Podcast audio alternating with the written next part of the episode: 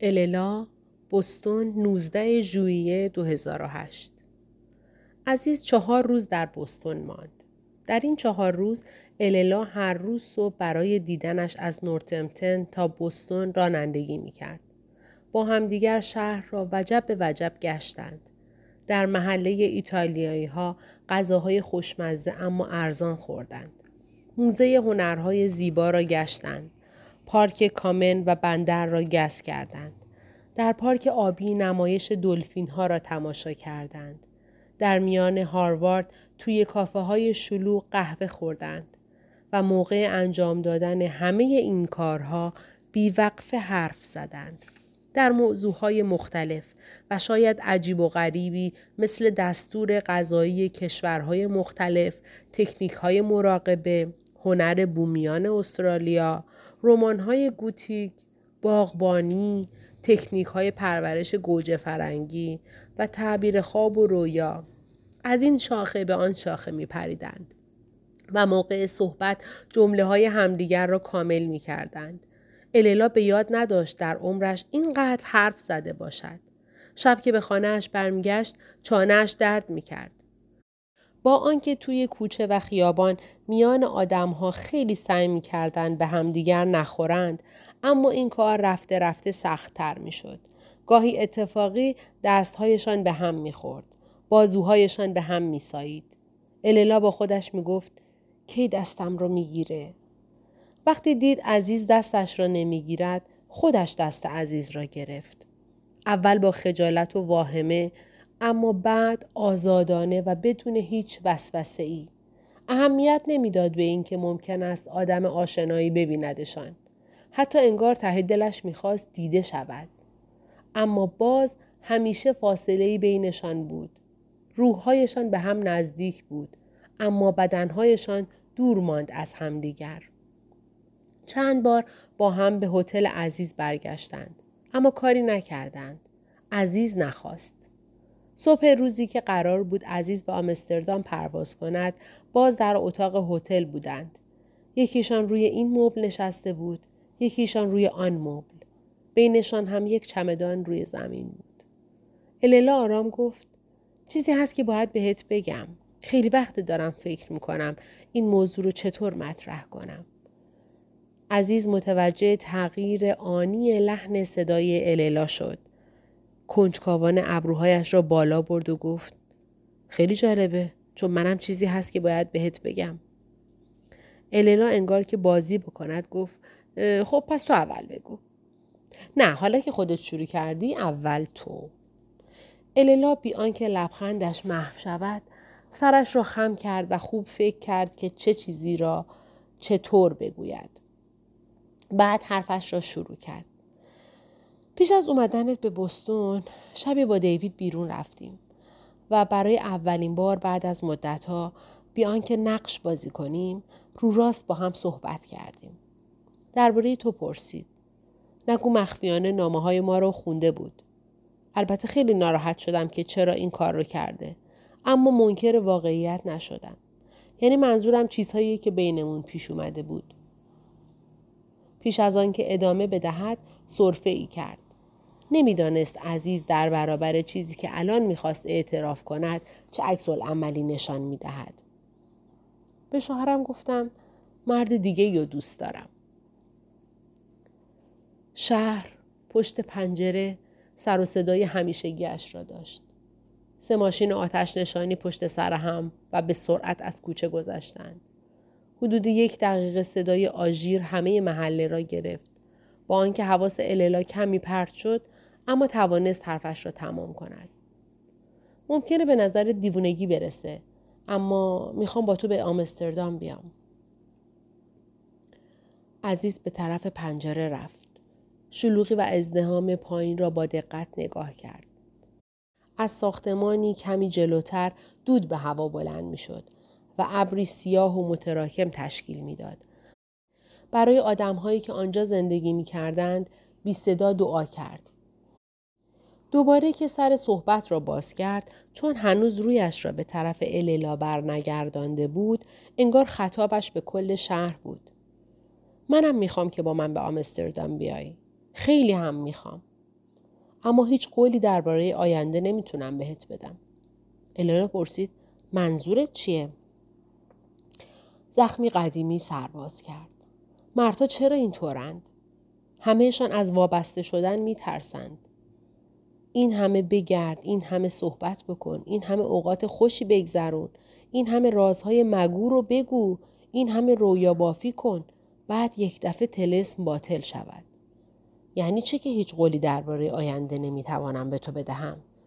چه جمله بی احساسی؟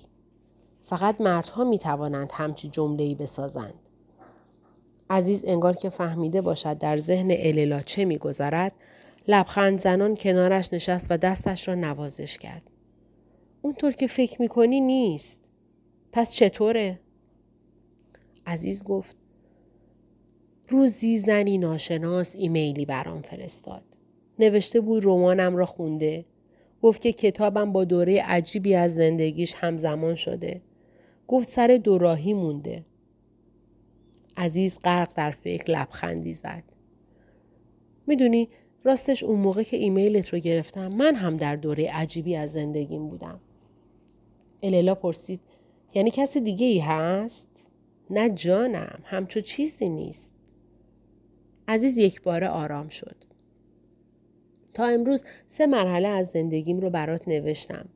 تعریف کردم که چطور با سه حرف اول کلمه صوفی آشنا شدم. تو چهارمین حرف رو از من نپرسیدی. شاید هم توی شلوغی از یادت رفت. من هم جسارت پیدا نکردم تا تعریف کنم. حالا که آشناییم با حرف یه هم حکایتی داره. می‌خوای گوش کنی؟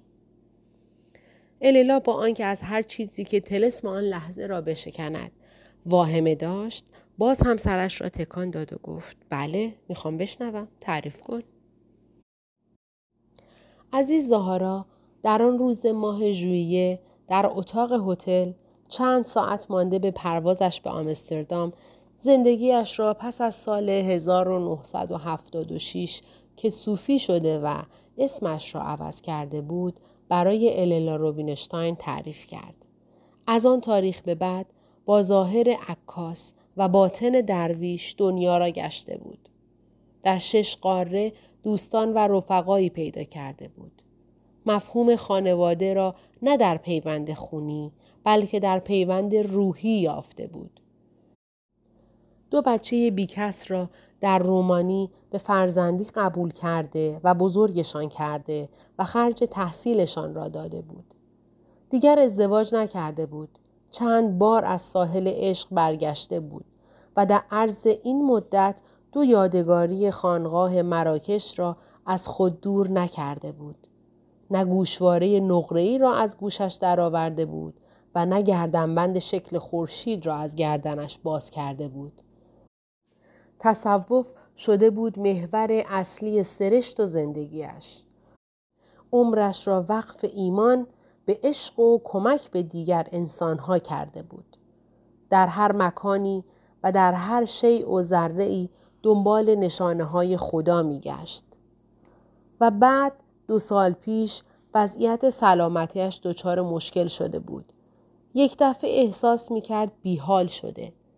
با نقطه متورمی که زیر بغلش پیدا شده بود در یک آن همه چیز تغییر کرده بود. افسوس که دیر متوجه شده بود. معلوم شد آن نقطه متورم کوچک مالین ملانوم است. نوعی سرطان پوست. دکترها مدت زیادی نتوانسته بودند تشخیص بدهند و برای مشخص کردن ابعاد بیماری پشت سر هم آزمایش می کردند. سرانجام که به نتیجه رسیدند خبرها چندان خوب نبود. ملانوم به اعضای داخلی سرایت کرده و کبد را در بر گرفته بود. آن هنگام عزیز دو ساله بود. گفته بودند ممکنه پنج سالگیت رو نبینی. برای همین خودت رو آماده کن. به این ترتیب مرحله ای تازه و از بعضی جهات پربارتر در زندگیش شروع شده بود و هنوز جاهایی مانده بود که دلش می‌خواست ببیند. بعد از آن نه تنها سیاحتهایش را متوقف نکرده بود بلکه بیشتر از هر زمان دیگری مسافرت کرده بود. با استفاده از ارتباطاتی که در همه جای دنیا داشت در آمستردام یک بنیاد صوفیسم تأسیس کرده بود. در اندونزی، پاکستان و مصر با نوازندگان صوفی چند کنسرت اجرا کرده و حتی در اسپانیا در قرطبه با گروهی عارف یهودی و مسلمانان آلبوم مشترک منتشر کرده بودند. به مراکش برگشته و به زیارت خانقاهی رفته بود که اولین بار در آنجا با صوفی ها آشنا شده بود. بر سر مزار بابا سمد دعا کرده و به تفکر پرداخته و از کوره راه هایی که زندگی برایش در نظر گرفته بود با سپاس یاد کرده بود. عزیز چشمکی زد و گفت بعد شروع به نوشتن رومانی کردم که همیشه دوست داشتم بنویسم اما نوشتنش رو به تأخیر مینداختم. اسم رمان رو گذاشتم ملت عشق. بعد از تموم کردنش توی پاکتی گذاشتم و برای مؤسسه انتشاراتی مشهوری در آمریکا فرستادمش. چیز زیادی انتظار نداشتم اما خودم رو برای هر احتمالی آماده کرده بودم. یک هفته بعد از زنی اسرارآمیز در بستون یک ایمیل برام اومد. الینا نتوانست لبخند نزند. عزیز گفت از آن لحظه به بعد همه چیز تغییر. یک دفعه از آدمی که آماده مرگ می شود به آدمی که اسیر عشق می شود تبدیل شده بود. لازم شده بود همه قطعاتی را که فکر می کرد سر جایشان گذاشته بار دیگر از نظر بگذراند. ایمان، عشق، آرزو، ترس از مرگ، آرزوی زندگی جاودانی، خانواده، کاشانه، حسرت، سعادت لازم شده بود درباره همه این مفاهیم از نو بیاندیشد. امروز خودش را آماده مرگ حس می کرد اما هنوز نمی‌خواست بمیرد. به این مرحله که آخرین مرحله زندگیش بود می گفت موسم آشنایی با حرف یه از کلمه صوفی.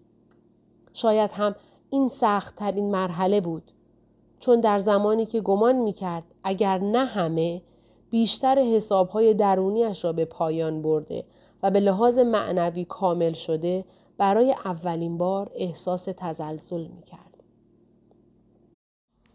در تصوف مردن پیش از مرگ و یاد گرفتم.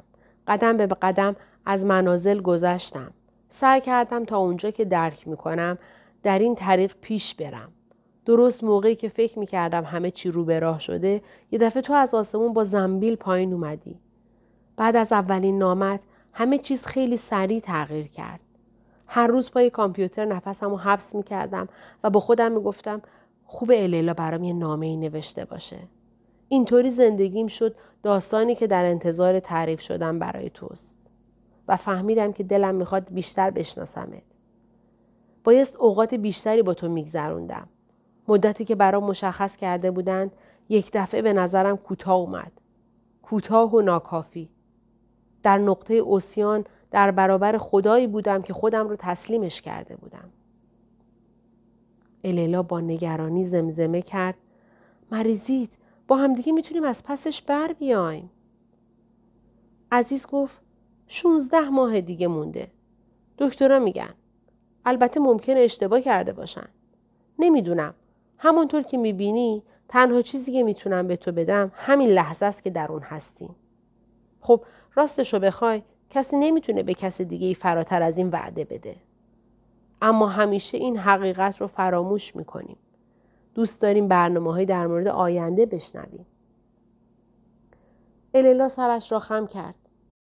نگاهش به نوک پاهایش خیره ماند. سنگینیش را به یک طرف داد. انگار یک طرفش داشت میافتاد و طرف دیگرش مقاومت می کرد. شروع کرد به گریه کردن.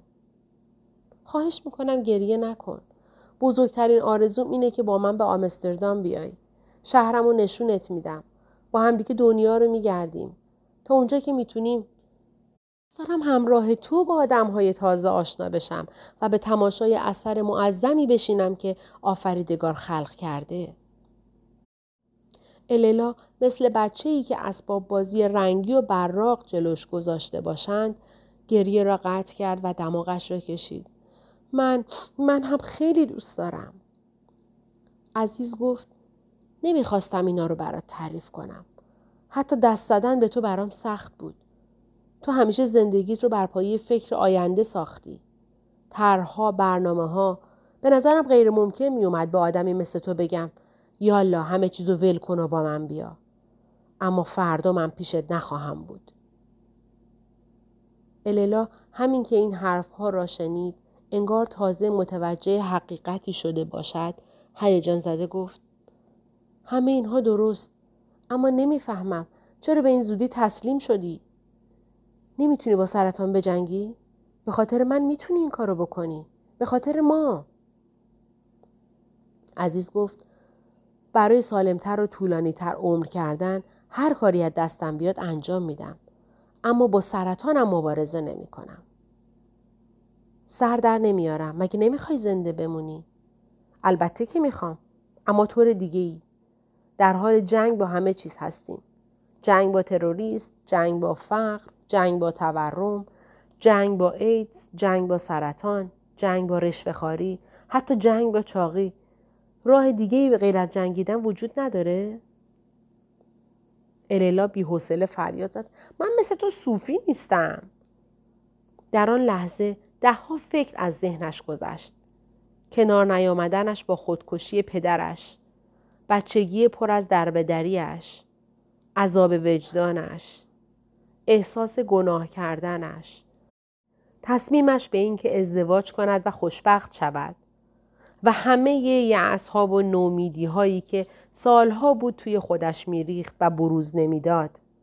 در یک لحظه جلوی چشمش مجسم شدند. عزیز لبخند زد و گفت صوفی نیستی می‌دونم لازمم نیست صوفی بشی تو فقط کافی مولوی بشی اللا چند بار چشمایش را باز و بسته کرد و پرسید منظورت چیه؟ یک بار از من پرسیده بودی تو شمس هستی منتهای آرزومه. اما من نمی‌تونم شمس بشم. در حد و اندازش نیستم. ولی تو می‌تونی مولوی بشی. عشق از بس استفاده شده به کلمه تو خالی تبدیل شده. اما تو با هستیت می‌تونی عشق رو متعالی کنی. اللا با صدای گرفته گفت من شاعر نیستم. مولوی هم شاعر نبود اما شاعر شد. مگه نمی‌فهمی عزیز؟ من زن خانه مادر سه فرزند. مرا در نظرت زیاد بزرگ نکن. عزیز صدایش را پایین آورد و گفت در حق خودت بیانصافی می‌کنی. همگی همونیم که هستیم. مهم اینه که آیا جسارتش رو داریم خودمون رو تغییر بدیم؟ اگر از بابت این عشق به اندازه کافی مطمئنیم می‌تونیم باقی این سفر رو با هم ادامه بدیم؟ آخر سر با هم دیگه به قونیه میریم. می‌خوام اونجا دفنم کنن. اللا گفت این چه حرفیه می‌زنی؟ عزیز سرش را خم کرد. الان در چهرهش حالتی دیگر بود. بعد در حالی که سعی می‌کرد کلمه ها را انتخاب کند حرفایش را تمام کرد. یا اینکه می‌تونی الان از اینجا یک راست به خونت بری و این پیشنهاد رو فراموش کنی. اینطوری به آشیانت پیش بچه هات برمیگردی. فقط اینو بدون که من به هر حال دوستت دارم.